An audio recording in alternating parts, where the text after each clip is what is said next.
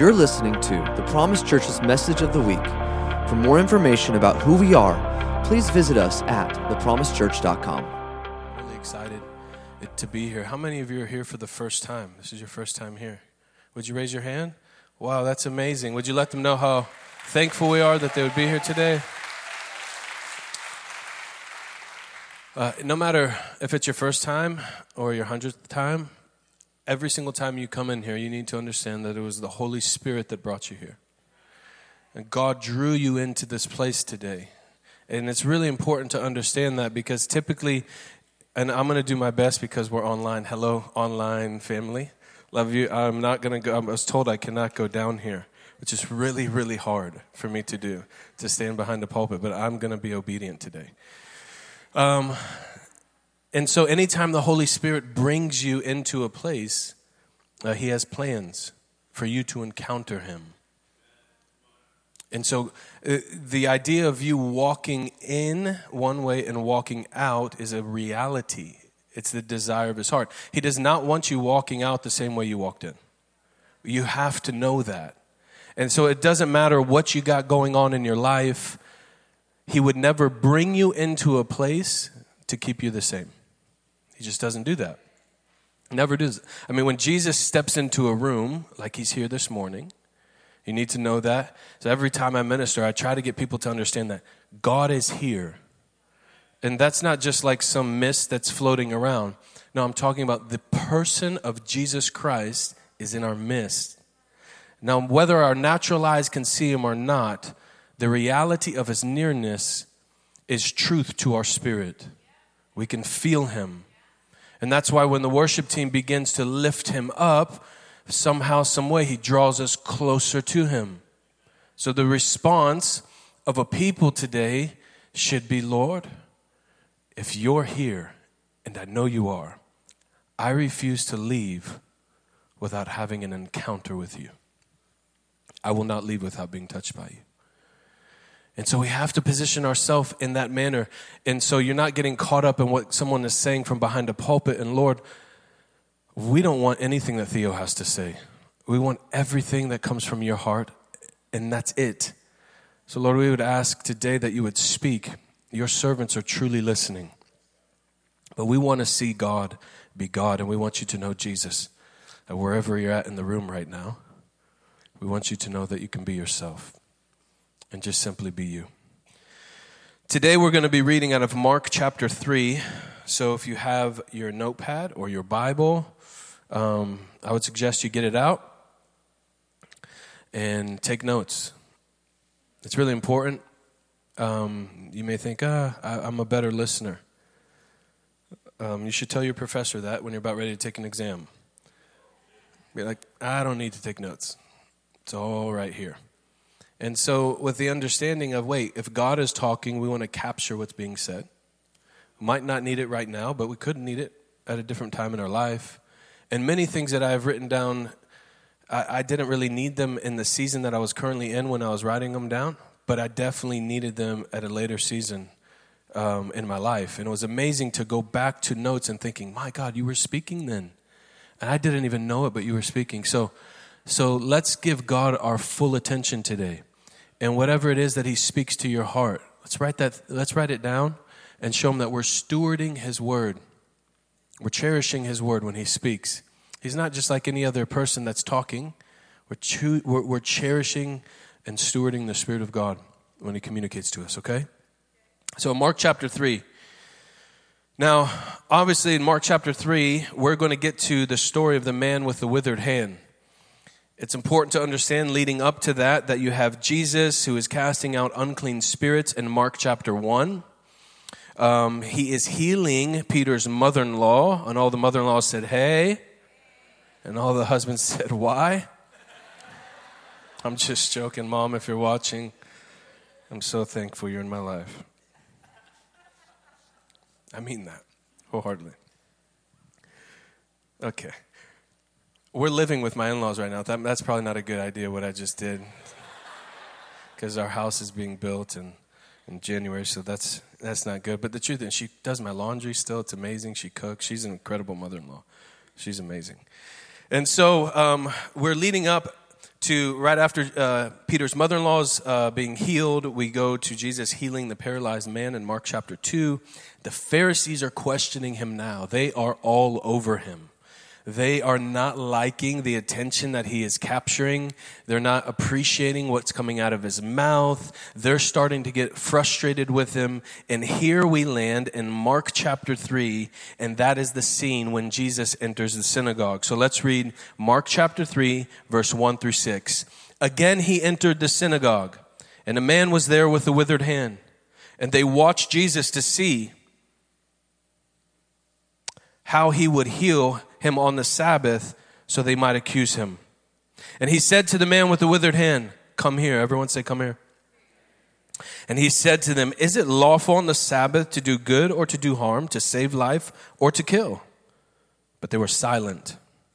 And he looked around at them in anger. It's crazy that Jesus would look like that. I wonder what those eyes looked like when he was looking around. He looked at them with anger, grieved at their hardness of heart and said to the man, Stretch out your hand. He stretched it out, and his hand was restored. The Pharisees went out immediately and held counsel with the Herodians against him on how to destroy him. Now, this miracle is also located in Matthew and in Luke. Let's pray. Father, I thank you for what you're doing today. We need you to know that we love you, we're desperate for you. Even though we're full, Father, we're still starving might be completely satisfied, but we're still thirsty. Lord, we want more of you and more of you and more of you. So, Lord, create in us clean hearts and renew right spirits within us. We want to hear you, we want to see you, want to know you and experience you. Communicate to us today, Lord.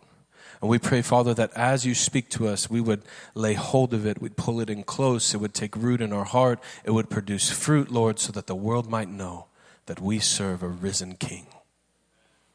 So, in Jesus' name, Lord, we say, Speak. Your servants are listening. And everyone said, Amen. First, I want us to circle in Mark chapter 3, verse 1, the word again. I don't know if anybody has real Bibles these days. I got, I don't know how you're going to do it. Just highlight it, write it down in a note. Again. It's important to understand again because again speaks of the frequency of his attendance. We need to know that again is speaking of the frequency of his attendance if God frequently attended service where they wanted to kill him, I think we should attend service as well. Dealing with difficulty, but attending the gathering to not only heal but reveal. And Jesus was consistent with his attendance in the midst of adversity. This is important because typically what will keep you away from church is adversity or seasons of difficulty. And so we will come up with every excuse in the book as to why we can't go to church today without recognizing that there is a man waiting for you in his house. He's waiting for you and he, he's waiting for you with scars in his hands and in his feet and in his side. He is the one that paid your debt in full. The one that called you out of darkness and into the light. I do not come to church to just simply come to church. I come to church to reveal my gratitude and my love and my devotion to the one who's waiting for me.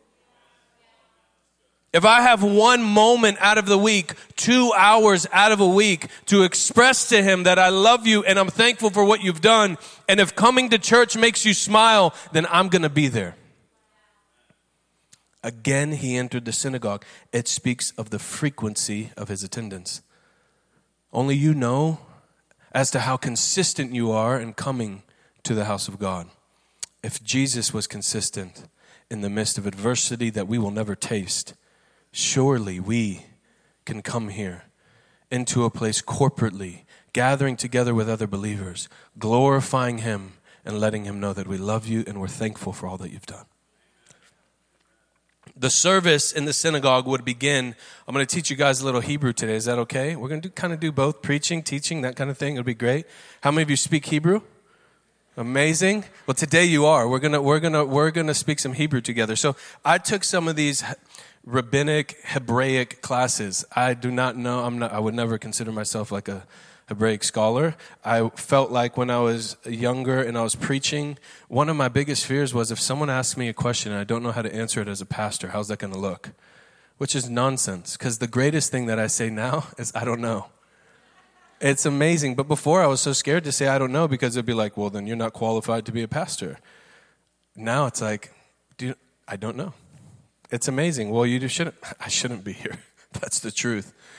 I really shouldn't, and neither should you. Um, none of us should be here right now, but we are. And just because you're sitting in a chair and I'm behind a pulpit doesn't make me any better than you. We're still on the same journey. I would much rather at times be in the chair than behind the pulpit.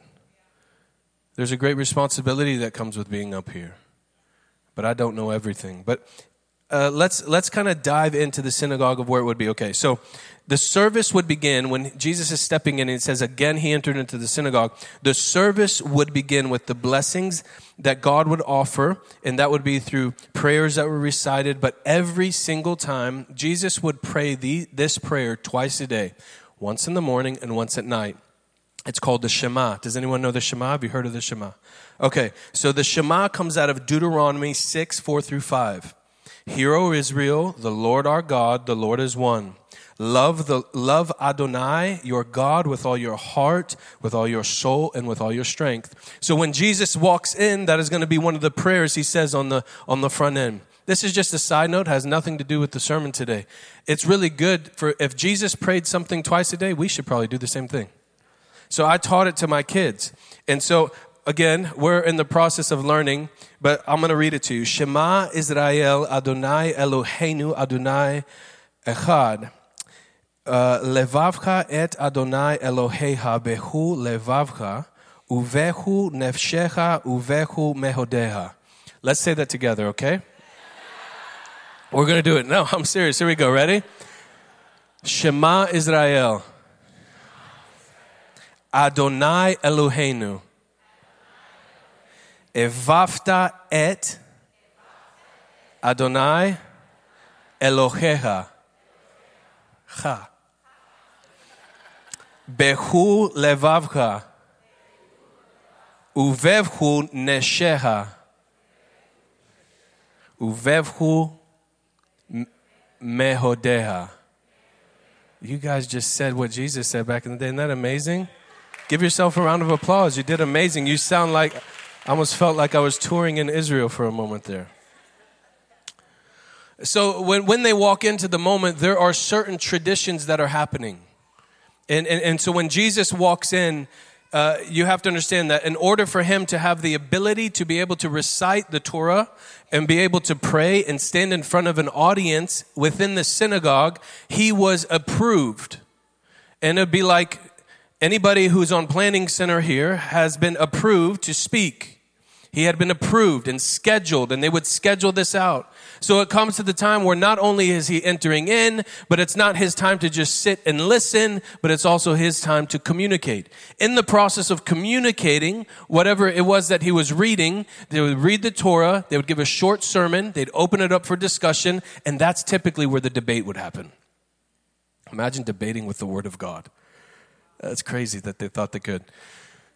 And so, so they're in the process of de- debating, and Jesus is going through everything that he's going through. He reads, and he, he comes to this place to where, after he has done communicating all of that, it says that there is a man with a withered hand in there. I believe more than likely after he had read the Torah, after he had gone through it, and it comes out time for his sermon, maybe a bit after his sermon, I want you to notice who Jesus locates in the entire synagogue. He does not go for the holiest person. He does not go for the person who has it all together. He goes for the man with the withered hand.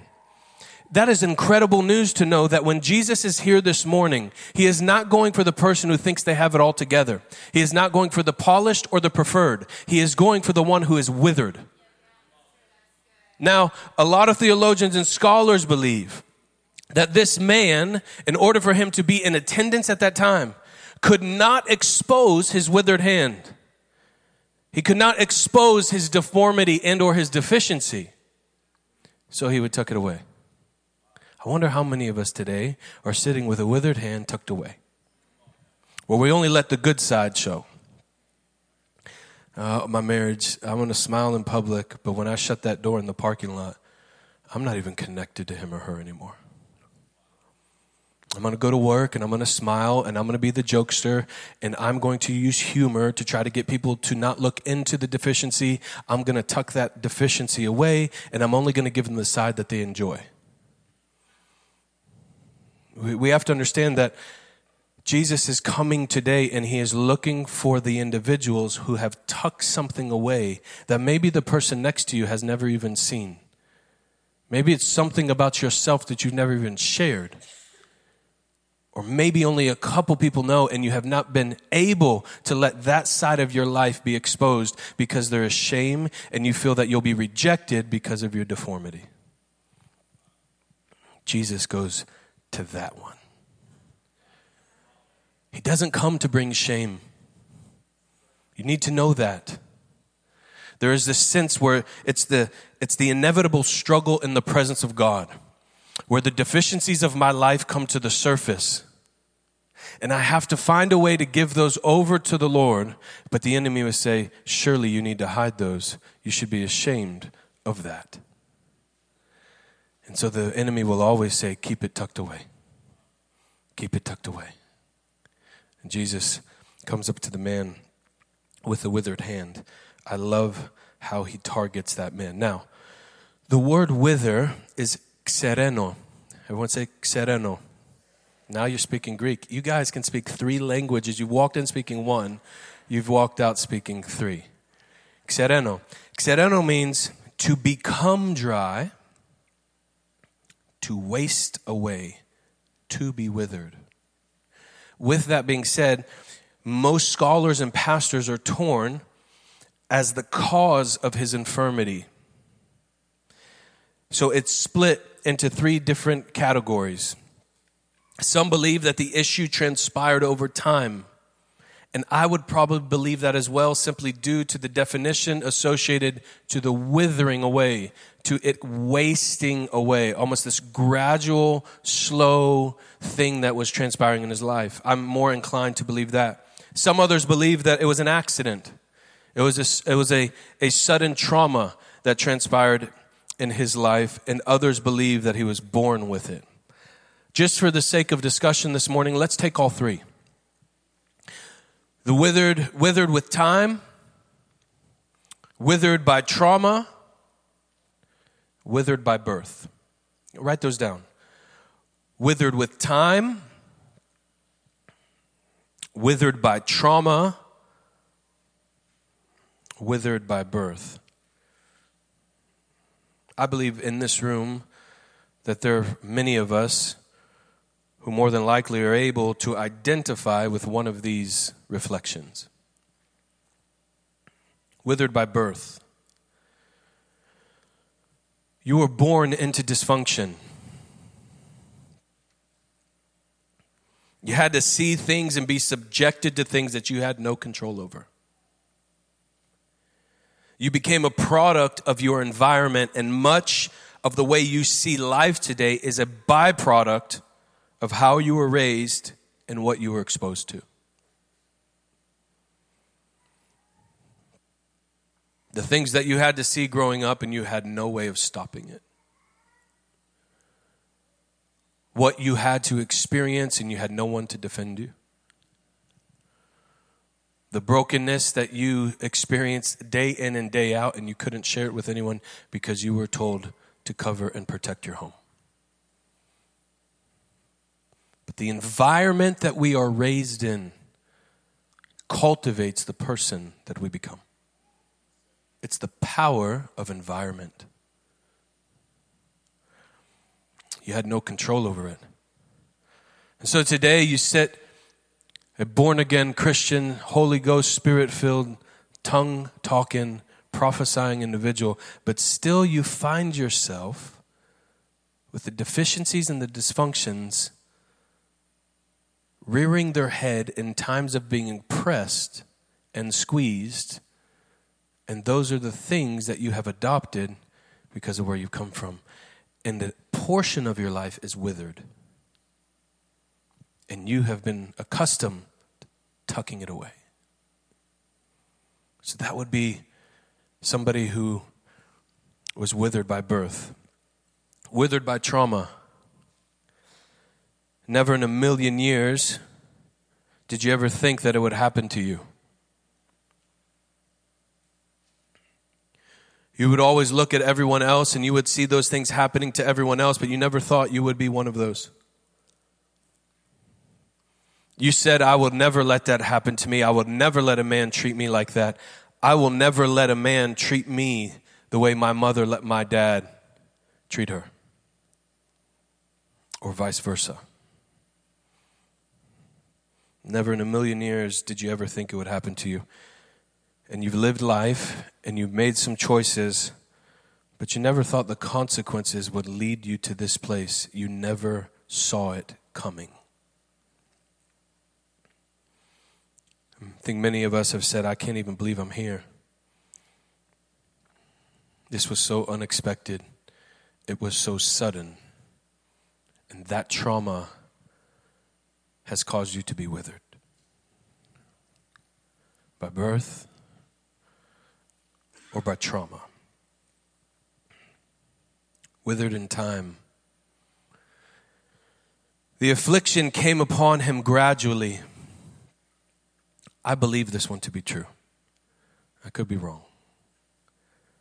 Slowly, his hand would start showing signs tingling and numbness. He tried to massage it to kind of kind of get the thing to work, almost like it felt like it was falling asleep. He's trying to get his feeling back. But then he started to lose strength. It was a slow and gradual process until it was withered, dried up, and lifeless.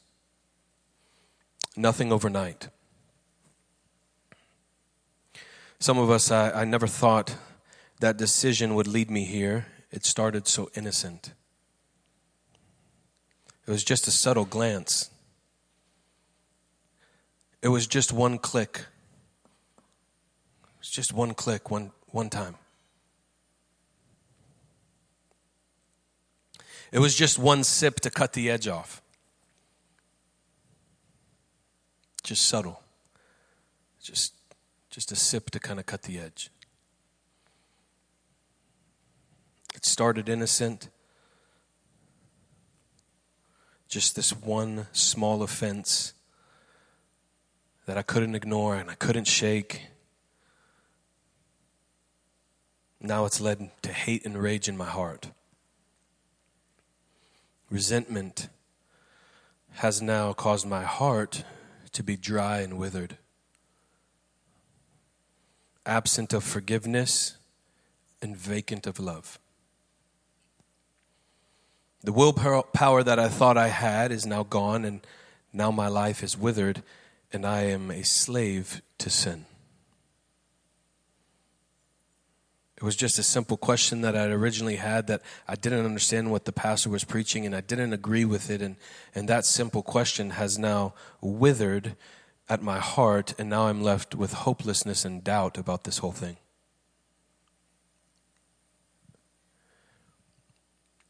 The enemy will never come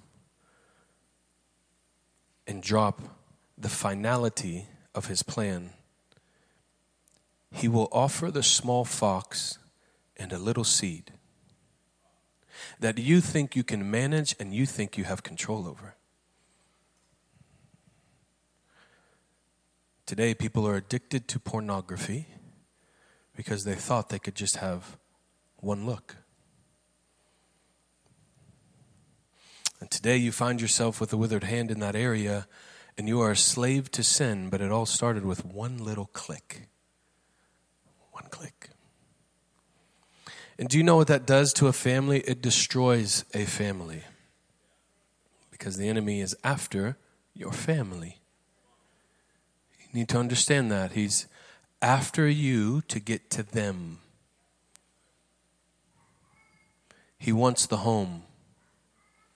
He wants the marriage.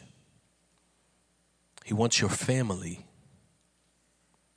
And so he will access the core of our homes by a breach in our wall. And it starts with one person. I have sat down and just on this topic alone, I cannot tell you what it does to a spouse. It does one of two things it will shut a spouse down completely, feeling as though they are not enough for the man that they said yes to. And this goes with men and women now. It is no respecter of gender. And then now what happens is is that this foul spirit, even in the process of setting a man free, and the man could be free, but the wife is still tormented and traumatized, thinking, if I don't give him everything he wants when he wants it, he's going back to it. And now she's a slave in her own home because of one click. Do you know how long it is, how many hoops you have to jump through to find yourself staring at something or in the bed with someone? Do you know how many things you have to do to get there? Do you know that creation fell with a subtle conversation? Do you know that creation f- fell with just a conversation? Do not minimize the conversations you have with people. I can tell you how it works. It's typically going to work where in your home or in the relationship you're in, you want one thing or maybe two things, and you're not getting it on the inside of your house. So the enemy will bring somebody who looks like they carry the very thing you're looking for. I wish she was like that.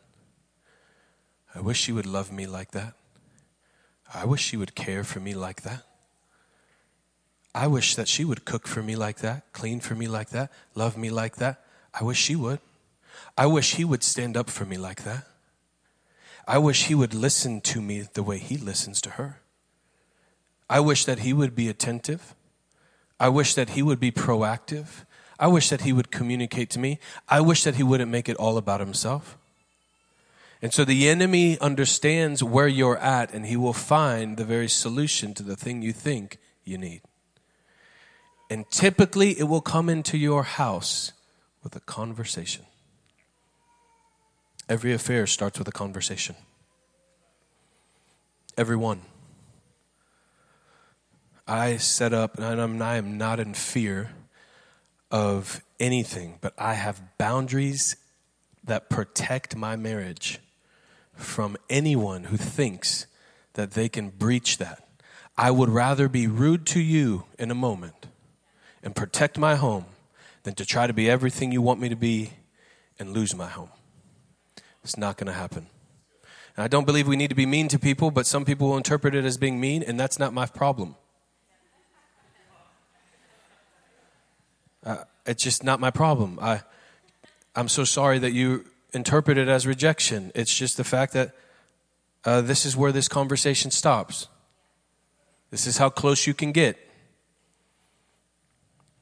And that's wise because when you're withered, when you find yourself with a withered hand, it starts gradually. The same thing spiritually, you find yourself dry and lifeless, and joy is gone. Dreams have been buried, and now you're just dangling through life like that arm would dangle. Once you actually were excited about participating in the things of God, and through disappointment, now you find yourself a spectator who simply lives on the sidelines. I, I wonder how many of us have this withered hand tucked away because we're disappointed. Maybe there was a time where we felt like we could bring our pain, our sickness, our brokenness, our issue, our infirmity, and we could bring that to the church. We could bring that to the elders. We could bring that to people that we needed to go to that could pray for us. But after they prayed for us, time and time again, I have come to this altar. I can't even tell you how many times, and every single elder has prayed for me. The pastor has prayed for me. His family has prayed for me, and I still remain the same. Disappointment will cause you to tuck it away. And I don't understand the timing of God. I don't get it. I, I don't understand when he, he hears my cry, why he doesn't immediately come when I ask him to. I don't understand. Remember last time when I ministered, we talked about Lazarus, and I don't understand why he doesn't come when he gets a message that there's a need with somebody he loves. I don't get that.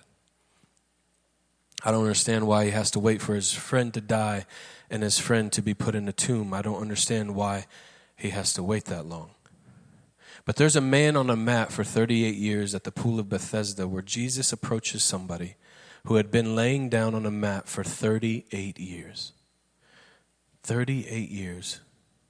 Jesus at this time is in his mid 30s, 31, 32, right around there, could be close to the end. He starts his ministry at 30. He's right around 31, 32. This man has been on the map for 38 years. Before Jesus was even born, Jesus was aware of this man. He knows the number of hairs on this man's head. And then he is stepping foot in the same region as this man. And I wonder how many times he walked past this man but didn't heal the man when the man wanted to be healed. So when he gets to the, to, to the pool, more than likely he was carried there.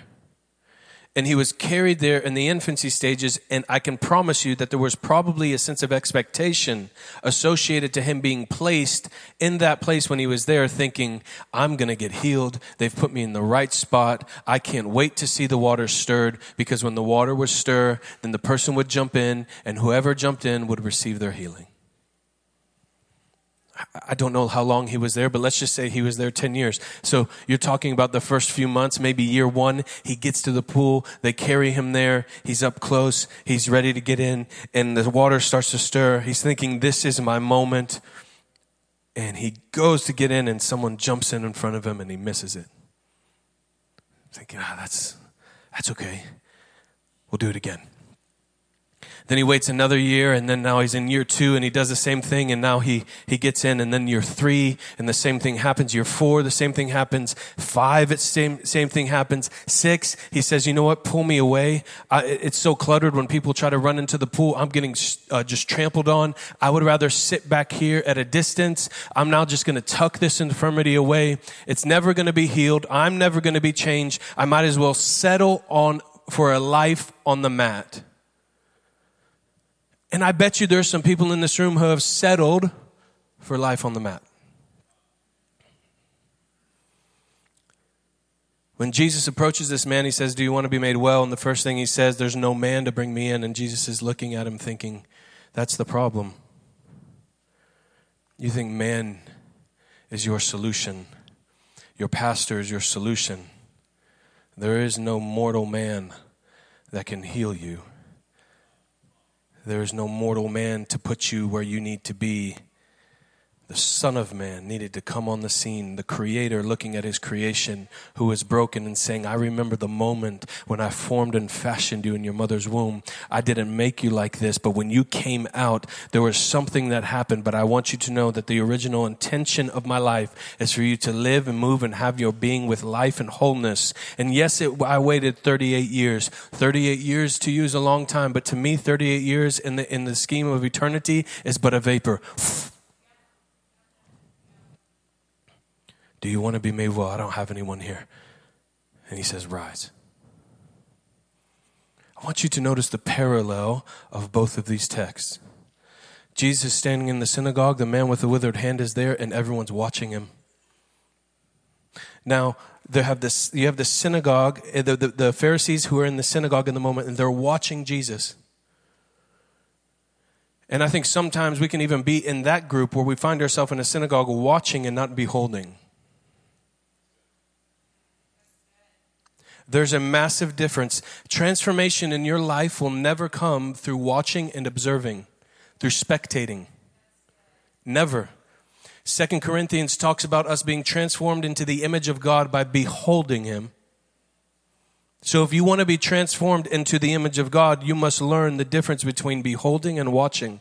So, you had a group of people who were watching, and that's why there was no transformation. But then you had a man with a withered hand who was beholding.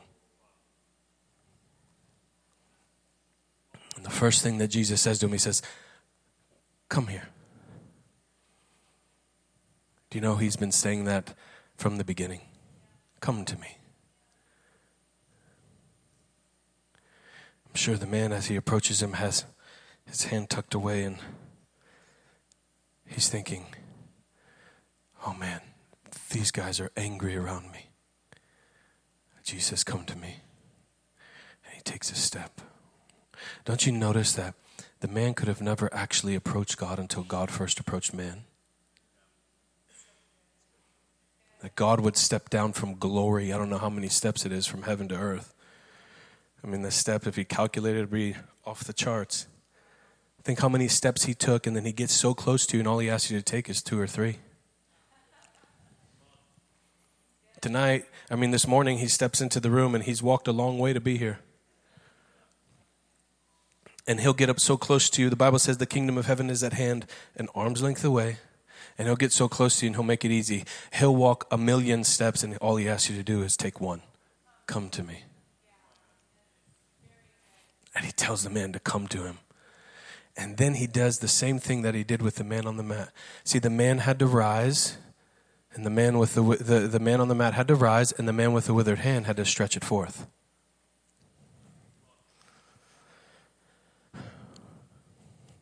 So maybe today,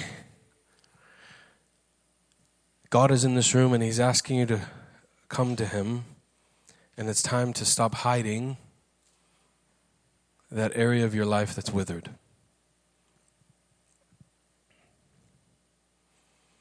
And maybe he's saying,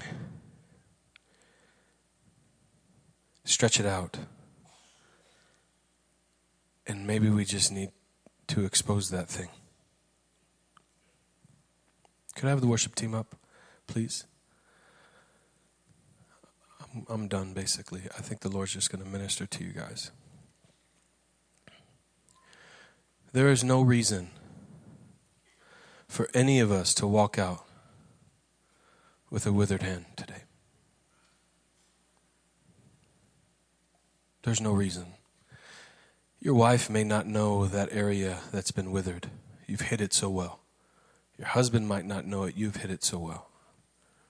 Your kids may not know that area because you have hit it so well. I don't know where you fall, if it's you have been withered in certain areas of your life by birth. You've been withered in a certain area by trauma, time. Spiritually, you find yourself dry. Feel like there's no joy and there's no life. That's not what God intended for you. So you have to ask yourself this question have I tucked away that area that's been withered? And you need to know that the one that's asking you to come to him is not causing, asking you to come to him to bring shame. He loves you enough to tell you that you were never intended to walk around with a withered limb. You're intended to be whole. Why is this important? It's important because both hands need to be functional in order for us to extend the kingdom. Mark chapter 16, verse 17 and 18, in the end of 18, it says, And they will be able to place their hands on the sick and be healed. Not one hand, not one area of your life committed to the things of God, and another area that's dead and lifeless. 1 Timothy 2 8 says, In every place of worship, I want men to pray with holy hands lifted up. He doesn't want you worshiping with one hand, He doesn't want you serving Him with one hand. And the hand that was withered on that man was the right hand, which is the hand of authority and blessing. Could it possibly be the authority that you've been looking for, the favor you've been looking for, the blessing that you have been searching for? is just simply due to a byproduct of that area of your life being withered.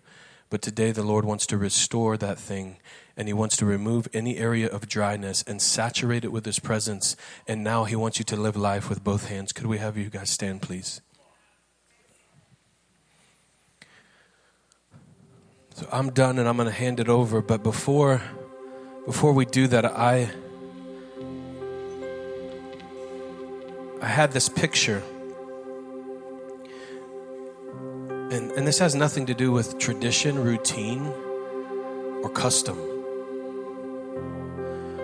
That people come to an altar. It hasn't, has nothing to do with that. But I believe that Jesus is standing here. And he's saying, I, I came for you today. In a packed synagogue, he found one man. And we're talking about one man today. We're not talking about a group of people. He always comes for one man and one woman. That he would travel all this way today to come just for you. It's crazy.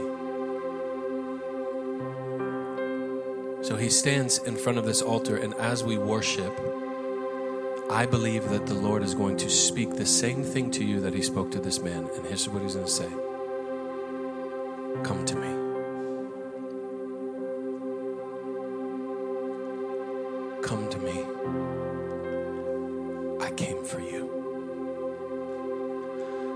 Walked a thousand steps. I'm asking you to take 15. I've seen that area that's been withered in your life and no one even knows it.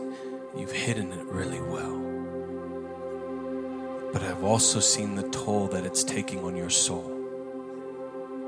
And you were never intended to carry dysfunction. You've been created to carry my glory. So today, let me heal that withered hand. Today, rise up from the mat that you've been accustomed to laying on. You don't need any man to get you to the place of your victory and or wholeness. All you need is me. Let's worship Jesus.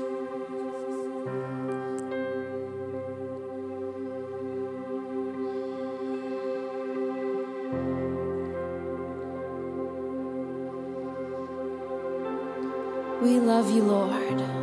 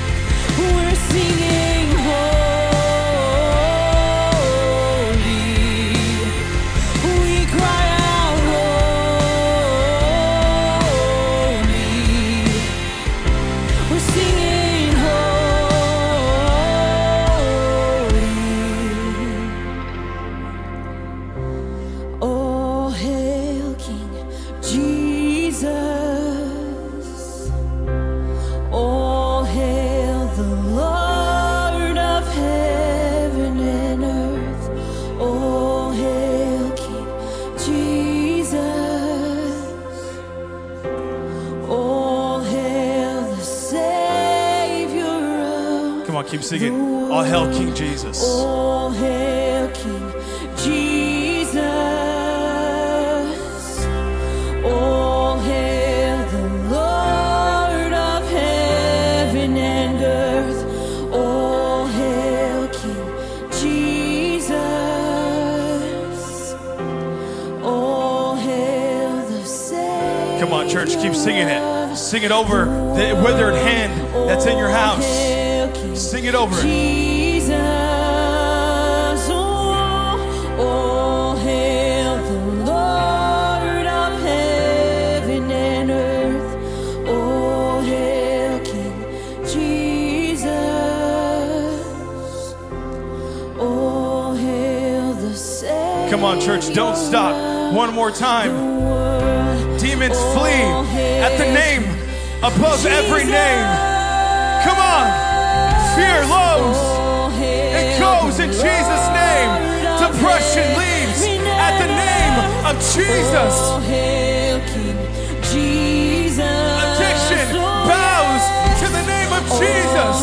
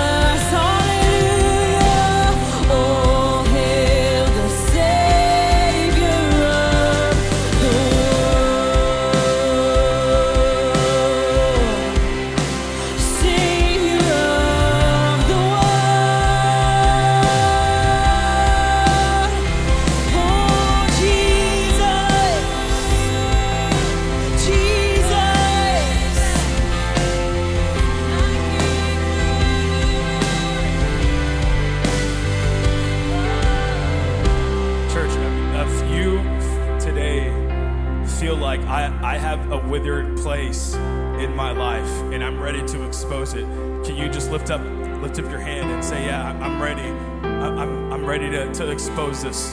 Can you just lift up your hand, lift it high so we can see? Lift it high so we can see. I see you. Church, let's be the body now. Look around you and see who has that hand lifted up and begin to pray and intercede for them. Begin to pray and intercede for them. Begin to stand in the gap for them. Begin to pray, church. Pray out loud. Intercede. Come on.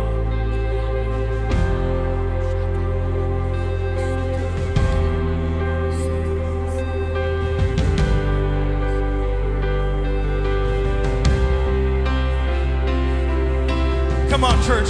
Let the prayers of the saints rise like incense to the Lord. Come on.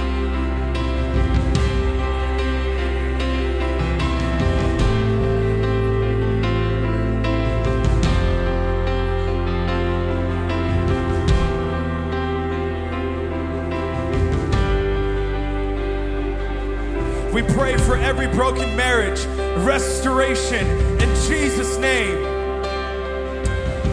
We come against that spirit of addiction that has bound people in pornography, in prescription pills. We break it right now in the name of Jesus. Those who are battling addiction to alcohol, we break it off of you in Jesus' name. Those who are struggling with depression and anxiety, we break it in the name of Jesus. Those who are struggling with fear and bondage, go in Jesus' name.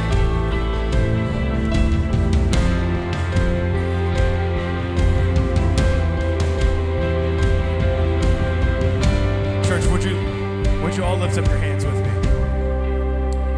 Lord, we come before you with withered hand, God. And Lord, we ask Jesus that you heal our hearts,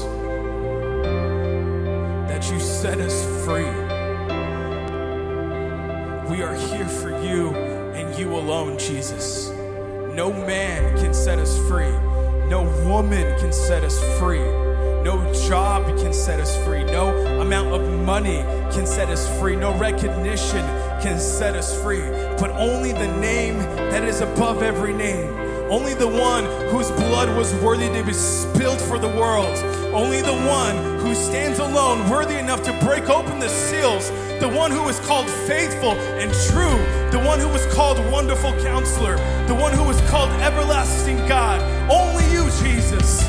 Only you, Jesus. So today, with our withered hands, God, we lift up our hands to you and we say, God, heal our hand. We stretch it to you, Father. Heal our hearts, heal our marriages, heal our families, heal the children who are gone. Bring them home. Bring back the bride.